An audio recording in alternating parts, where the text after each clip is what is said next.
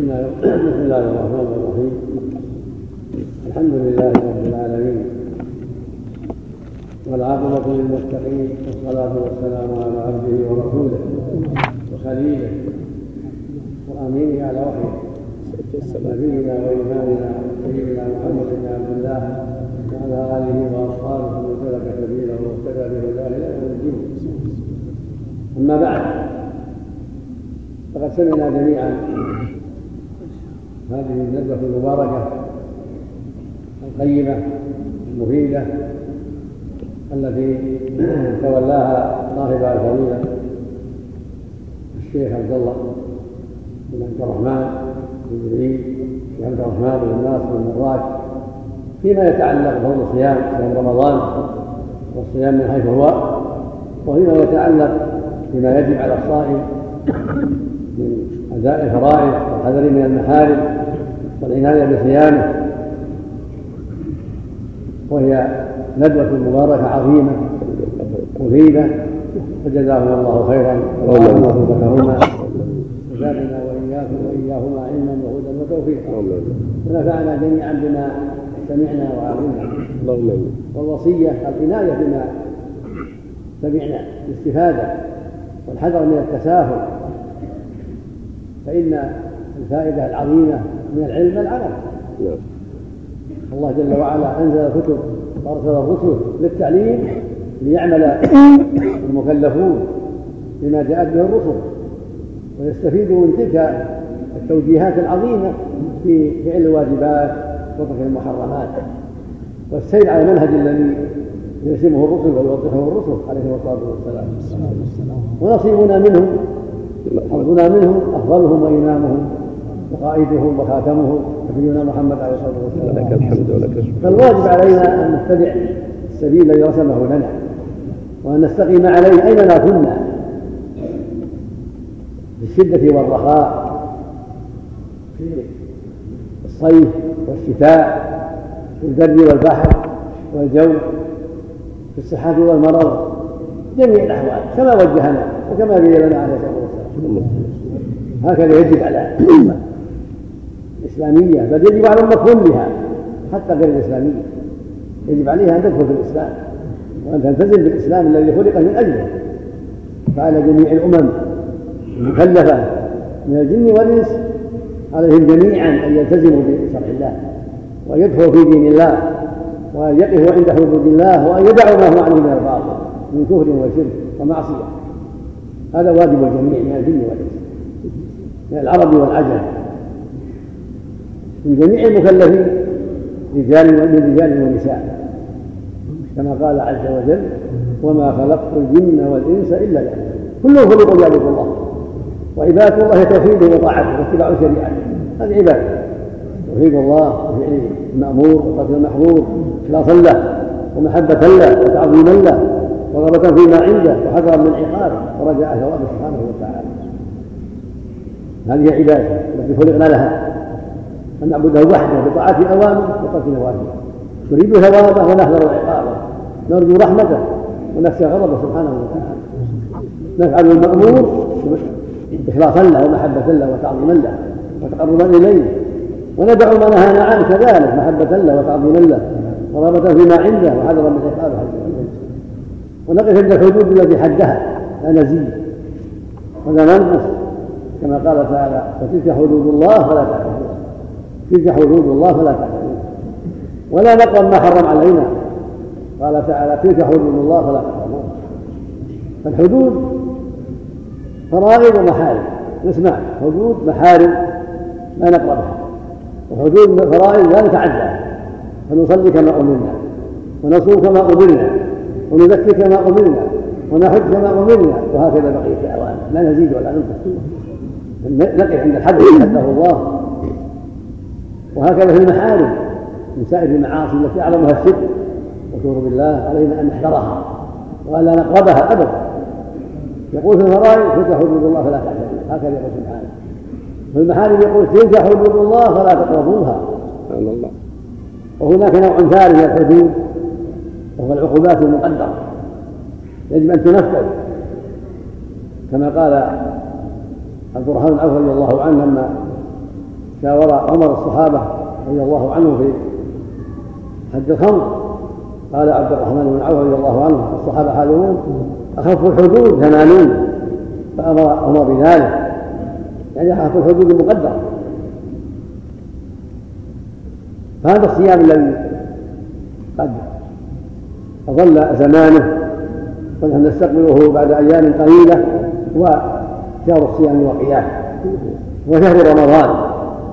وأحد أركان الإسلام الخمسة فإن الرسول عليه والسلام قال بني الإسلام على خمس. يعني على خمس دعائم. يعني تركان. شهادة أن لا إله إلا الله وأن محمدا رسول هذا الرسول الأول وهو أعظمها فلا إسلام إلا بهذا. لابد من توحيد الله والشهادة بأنه لا إله إلا الله. أي لا معبود حق إلا هو سبحانه ولا بد من الشهادة بأن محمدا رسول الله. إيمانا بذلك وتصديقا بذلك وعملا بمقتضى ذلك مع الإيمان بجميع الرسل ومع الإيمان بكل ما أخبر الله به ورسوله. هذا له شأن فيه لا بد من الإيمان بكل ما أخبر الله به ورسوله. من أمر الآخرة والنار والرسل جميعا والأنبياء. وغير ذلك مما أخبر الله به ورسوله مما كان وما يكون. ثم الركن الثاني الصلوات الخمس وهي عمود الإسلام. وهي أعظم الأركان بعد الشهادتين. ثم الثالث زكاة الزكاة زكاة المال. ثم الرابع صوم رمضان الذي هو الآن على الأبواب. هذا الركن العظيم يجب أن نعد له عدة وأن نعزم عليه هذا من أركان الإسلام. والركن الخامس حج مرة في العمر مرة في السنة. هكذا العمر كما يفعل وهكذا المسافر الذي أو الفطر ثم يقضي. ومن كان مريضا أو على سفر تكون من أيام. وسمعتم في الندوه ما يكفي ويكفي هي الكفايه والحمد لله من وجوب اداء الفرائض وصيانه الصيام عما حرم الله. من غيبة ونميمه وشهاده الزهور وغير هذا من المعاصي يجب على المؤمن والمؤمنة جميعا الحذر من كل ما حرم الله في جميع الأوقات وفي وقت الصيام. وقت الصيام بالأخص وفي جميع الأوقات. يجب المؤمن والمؤمنة الحفاظ على ما شرع الله لهن في هذا الشهر من الواجبات وترك المحرمات. يقول الله جل وعلا يا أيها الذين آمنوا كتب عليكم الصيام يعني فرض عليكم كما كتب على الذين من قبلكم لعلكم تتقون لنا أسوة من قبلنا ليس وحدنا قد كتب على الأنبياء قبلنا والأمم صيام. فلا يلزم يكون صيامه مثل صيامنا. كتب على الصيام. في شرائعهم شرائع من قبلنا لكن كتب عليهم صيام وعلينا صيام. أما صيامنا فهو رمضان. كتب علينا. وعلينا أن نصوم. كما صام الاخيار قبلنا من اتباع الرسل عليهم الصلاة والسلام. ثم قال لعلكم تتقون. فرض علينا ان نتقي ربنا في هذا الصيام. فرض هذا الصيام أن نتقي سبحانه وتعالى. بفعل الصيام. كما نتقيه بالصلاة والزكاة والحج بر الوالدين وصلة الرحم والجهاد في سبيل الله والأمر بالمعروف والنهي عن المنكر والدعوة إلى الله عز وجل وصدق الحديث وأداء الأمان نتقي بهذا كله. وهكذا نتقيه بفعل بترك المحارم كلها ولهذا قال لعلكم تتقون. فدل على أن الصيام وسيلة للتقوى ومعين على التقوى. إذا صام ينظر ويتفكر لماذا صام؟ لماذا صام؟ صام طاعة لله وتعظيما لله وامتثالا لأمره فهكذا في بقية الأوامر تتقي ربك بذلك بفعل الأوامر كما اتقي له الصيام كذلك بقية الأوامر يعني ينظر وتأمل وتأمل أن هذا الصيام من تقوى الله وأن عليك أن تتقيه أبدا في كل شيء في الزكاة في الحج في بر الوالدين صلاة الرحم صدق الحديث بالامر بالمعروف والنهي عن المنكر بالدعوه إلى الله عز وجل باجتناب جميع المحارم كل هذا ما يتقى لعلكم تتقون.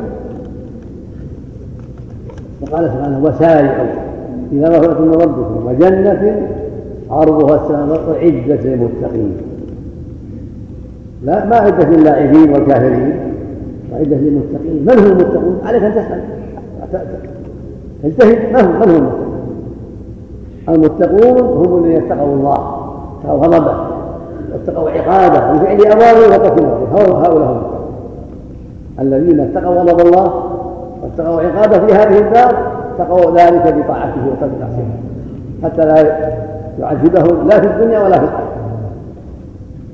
قال تعالى إن المتقين في جنات وعيون إن للمتقين عند ربهم جنات النعيم. وهم المؤمنون المتقون هم المؤمنون وهم المسلمون حقا وهم المهتدون وهم الصالحون وهم الأبرار كلهم وأنهم متقون. إن الأبرار لفي نعيم ولكن البر من امن بالله واليوم الآخر والملائكة والكتاب والنبي واتى المال إلى آخر الآية. وهم المؤمنون قال تعالى وعد الله المؤمنين والمؤمنات جنات تجري من تحتها الأنهار. الايه هم المتقون هم الذين آمنوا بالله ورسوله إيمانا صادقا. حملهم على ترك المحارم وعلى اداء الفرائض والوقوف عند حدود الله. هم المؤمنون وهم قال تعالى سابقوا إلى مغفرة من ربكم وجنة عرضها كعرض السماوات أعدت للذين آمنوا بالله ورسوله. هم المؤمنون. هم المتقون.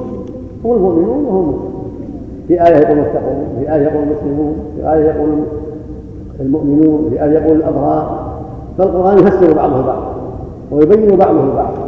قال تعالى إن الدين عند الله الإسلام. إن المسلمين والمسلمات والمؤمنين والمؤمنات الآن قال أعد الله لهم مغفرة وأجرا عظيما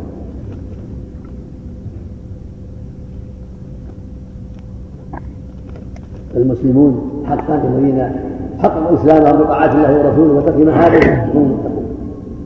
هم المؤمنون. هم المهتدون. هم الأبرار.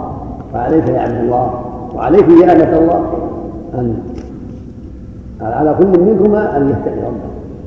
في جميع الأحوال بتوحيد الله والإخلاص له والايمان برسوله صلى الله عليه وسلم والشهادة بانه رسول الله حقا وأنه خاتم الأنبياء وأنه الصادق المصدوق عليه الصلاة والسلام.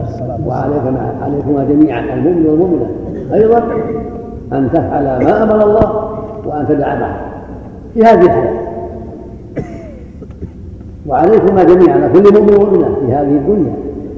من عرب وعجم وجن وانس على الجميع أن يتقوا الله بذلك بفعل ما أمر الله وترك ما نهى وعليهما جميعا أن يتفقها في الدين.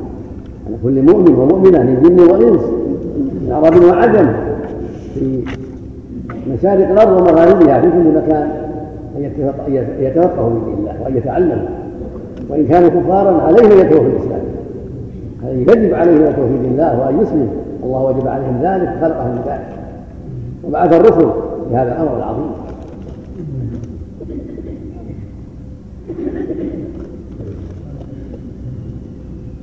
والله أعد الجنة لمن أمى به واتقاه وأعد النار لمن كفر به وعصى. فعليك يا عبد الله وعليك يا أمة الله العناية بهذا. التفكير الكثير والحذر الكثير حتى يلتزم كل واحد بما أمر الله به وحتى ينتهي عن كل ما نهى الله ولا يتم هذا إلا بسؤال الله والطاعة إليه وطلبه التوفيق والهداية هو الذي يهدي من يشاء سبحانه وتعالى. فعلى كل مكلف وعلى كل مؤمن ومؤمنة أن يسأل الله الهداية ويضع اليه ويتوجه إليه يطلبه الهداية وأن يتفقه في الدين. يقول النبي صلى الله عليه وسلم من يريد الله به خيرا يفقهه في الدين.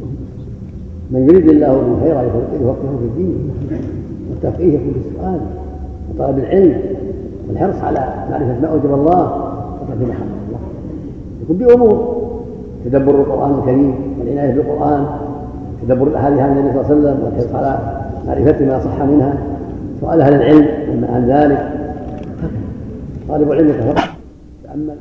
والذي ليس عنده قدرة يسأل أهل العلم يحرص يسأل ربه الهداية. فالله شرع لنا سبحانه أن نقول في اليوم والليلة سبعة عشر مرة غير النوافل. اهدنا الصراط. اهدنا النعمة عظيمة. فاصبر في هذا الطريق احضر قلبك في هذا الطريق واصبر. اهدنا الصراط المستقيم. في الفجر مرتين الظهر أربعة. العصر أربعة. المغرب ثلاث العشاء سبعة عشر تقول اهدنا الصراط غير النوافل. صلوات النافلة تدعو فيها الهداية فاصبر في هذا الطلب. احضر قلبك. لعل الله يستجيب سبحانه وتعالى. فقد وعد بالاستجابة. يقول النبي صلى الله عليه وسلم يقول الله جل وعلا قسمت الصلاة بيني وبين عبدي يعني ذلك فإذا قال الحمد لله رب العالمين قال الله الحمد لله. وإذا قال الرحمن الرحيم قال الله أثنى علي وإذا قال مالك يوم الدين قال اللهم اجعلني وإذا قال إياك نعبد وإياك نستعين قال الله سبحانه هذا بيني وبين العبد ولعبد إياك نعبد حق الله وإياك نستعين حاجة العبد. وفي أمر شد الضرورة إلا يستعين ربه. فإذا قال اهدنا الصراط المستقيم صراط الذين أنعمت عليهم غير المغضوب عليهم ولا الضالين. قال الله جل وعلا هذا لعبدي ولعبدي المسلم وعندنا سبحانه يعطينا علينا النصب علينا النصب في السؤال. في جميع الأوقات. وهكذا نسأله سبحانه. في أوقات أخرى. في آخر الصلاة في السجود في بين الأذان والإقامة في آخر الليل في جوف الليل. في أي وقت نسأل ربنا في ذلك. نسأله التوفيق. نسأل يعلمنا ما ينفعنا نسأل الله أن يقي شر أنفسنا نسأل الله أن يعيذنا من مضلات الفتن نسأل الله حق الختان هكذا وهذا الشهر الكريم على المسلمين أن يعتنوا به وأن يعزموا العزم الصادق على صيامه وقيامه بكل عناية مع تجنب ما حرم الله ومع العناية في اداء ما حرم الله. قد سمعتم بالندوه ما يكفي ويكفي والحمد لله من العناية بالصلوات المعرض عليها. من الفجر والظهر والعصر والمغرب والعشاء من الصلوات هي أهم من الصوم أعظم من الصوم هل يحذر؟ العبد يتساهل فيصوم وينام عما وجب الله عليه من الصلاة. الرجل والمرأة على كل واحد أن يتقي الله وأن يحافظ على الصلاة في وقتها. والرجل يؤديها في الجماعة في بيوت الله مع إخوانه. والصلاة عمر في الإسلام أه-، أهم واجب وأعظم واجب بعد الصلاتين ثم الزكاة. الحج وعلى كل واحد يحرم ما حرم الله كما بين لكم في الندوة. في الليل والنهار من سائر المعاصي ما حرم الله أو على غير فائدة. يقول الشهر عبادة وتنام من الليل ما يعينك على طاعته تسهر ما يسر الله وتنام. تستعين بنومك على طاعة الله في النهار وعلى أعماله في النهار. مع الحذر العظيم في كون السهر أو في أو في النهار على محارم الله الملاهي والأغاني وسائر ما حرم احذر في ليلك ونهارك. كل واحد يحذر كل مؤمن مؤمن. إذا كان لابد من سهر فليكن في طاعة الله. في الصلاة في قراءة القرآن. سهرا لا يضرك. سهرا لا يمنعك من طاعة الله في النهار ولا يمنعك من أعمالك في النهار. سهرا قليلا يعينك على طاعته لا في محل. الله ويقول النبي صلى الله عليه وسلم من لم يدع قول الزور والعمل به والجهل فليس لله حاجة. يدع إذا دعا طعامه يعني ما لها قيمة في الطعام إذا كانت النفس اماره بك إذا كانت إذا كنت قد أعطيت نفسك هواك نعم. بقول الزور والعمل بالزور والمعاصي والجهل الجهل التعدي على الناس. الجهل التعدي على الناس والكلام الباطل سيء مع الناس كله جهل.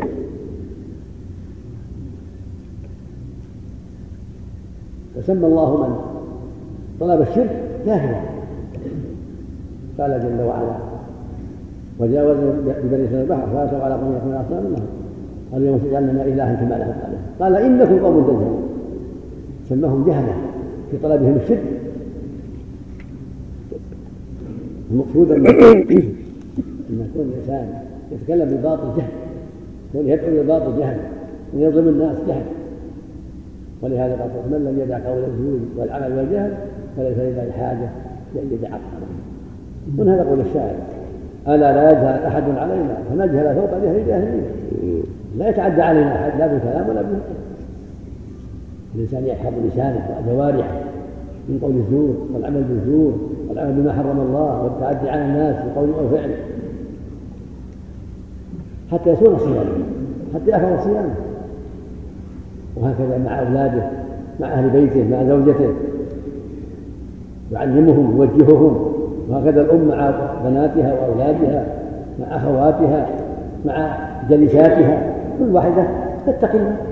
إذا جلست مع جلساتها تكفي أما تقرأون آيات من القرآن يتذاكروا فيها أو أحاديث من رياض الصالحين وغيره يتذاكروا فيه أو من الترغيب والترهيب أو من غير ذلك من الكتب المفيدة يكون مجلسان مفيدة اجتمعنا كما يجتمع الرجال على درس وعلى فائدة وعلى آيات يتلوها أحدهم هكذا النساء. إذا اجتمعنا يشرع لهن أن يكون اجتماعهن على خير. هم على سواليف في كذا وفي كذا وفي مدير كذا ومدير كذا. لا يكون اجتماع ينفع. يكون اجتماع في طاعة الله ورسوله. تقرأ بعضهن الآيات كما كانت معلمة مدرسة طالبة علم تعينهن على طاعة الله ورسوله على العلم النافع. إذا كان فيهن مدرسة تكون فيهن مدرسة تعلمهن ترشدهن تذكرهن بالله هكذا تكون مجالس مفيدة. لا مجالس الرجال ولا مجالس النساء تغتنم مجالسها تغتنم في طاعة الله ورسوله في مذاكرة الخير في قراءة آيات في قراءة أحاديث في تعليم جاهل إرشاد. قال لا فيما حرم الله ولا في كلام الله فائدة كثيرة. فكما أن الرجل يعلم المرأة تعلم ترشد. لبناتها وأبنائها وأخواتها وجيرانها وجالساتها وهكذا الرجل مع أولاده وجيرانه وجلسائه وزملائه الله يقول وتعاونوا على فيقول النبي صلى الله عليه وسلم والله ما كان عدو يعني أشياء فيقول عليه الصلاة والسلام من دل على خير فله مثل اجر فاعل وفي كتاب الله يقول سبحانه والعصر إن الإنسان في خسر إلا الذين آمنوا وعملوا الصالحات وتواصوا بالحق. وتواصوا بالصبر وقد أرشد النبي صلى الله عليه وسلم إلى قيام رمضان أيضا كما أرشد إلى الصيام أرشد إلى القيام. يقول صلى الله عليه وسلم من صام رمضان ايمانا واحتسابا مو تجلد يصوم مع الناس بس صام عثمان وهذا يصوم معهم لا يصوم عن الايمان الاحتساب إيمان بأن الله شرع له الصيام وأوجبه عليه. واحتساب الأجر عند الله. هذا الصيام اللي ينفع. مو مجرد متابعة لأبيك وأمك لا. أو تصوم عن إيمان بالله ورسوله وعن إيمان بأن الله شرع لك هذا الصيام. واحتساب الأجر عند الله سبحانه وتعالى يحصل لك الأجر والمغفرة.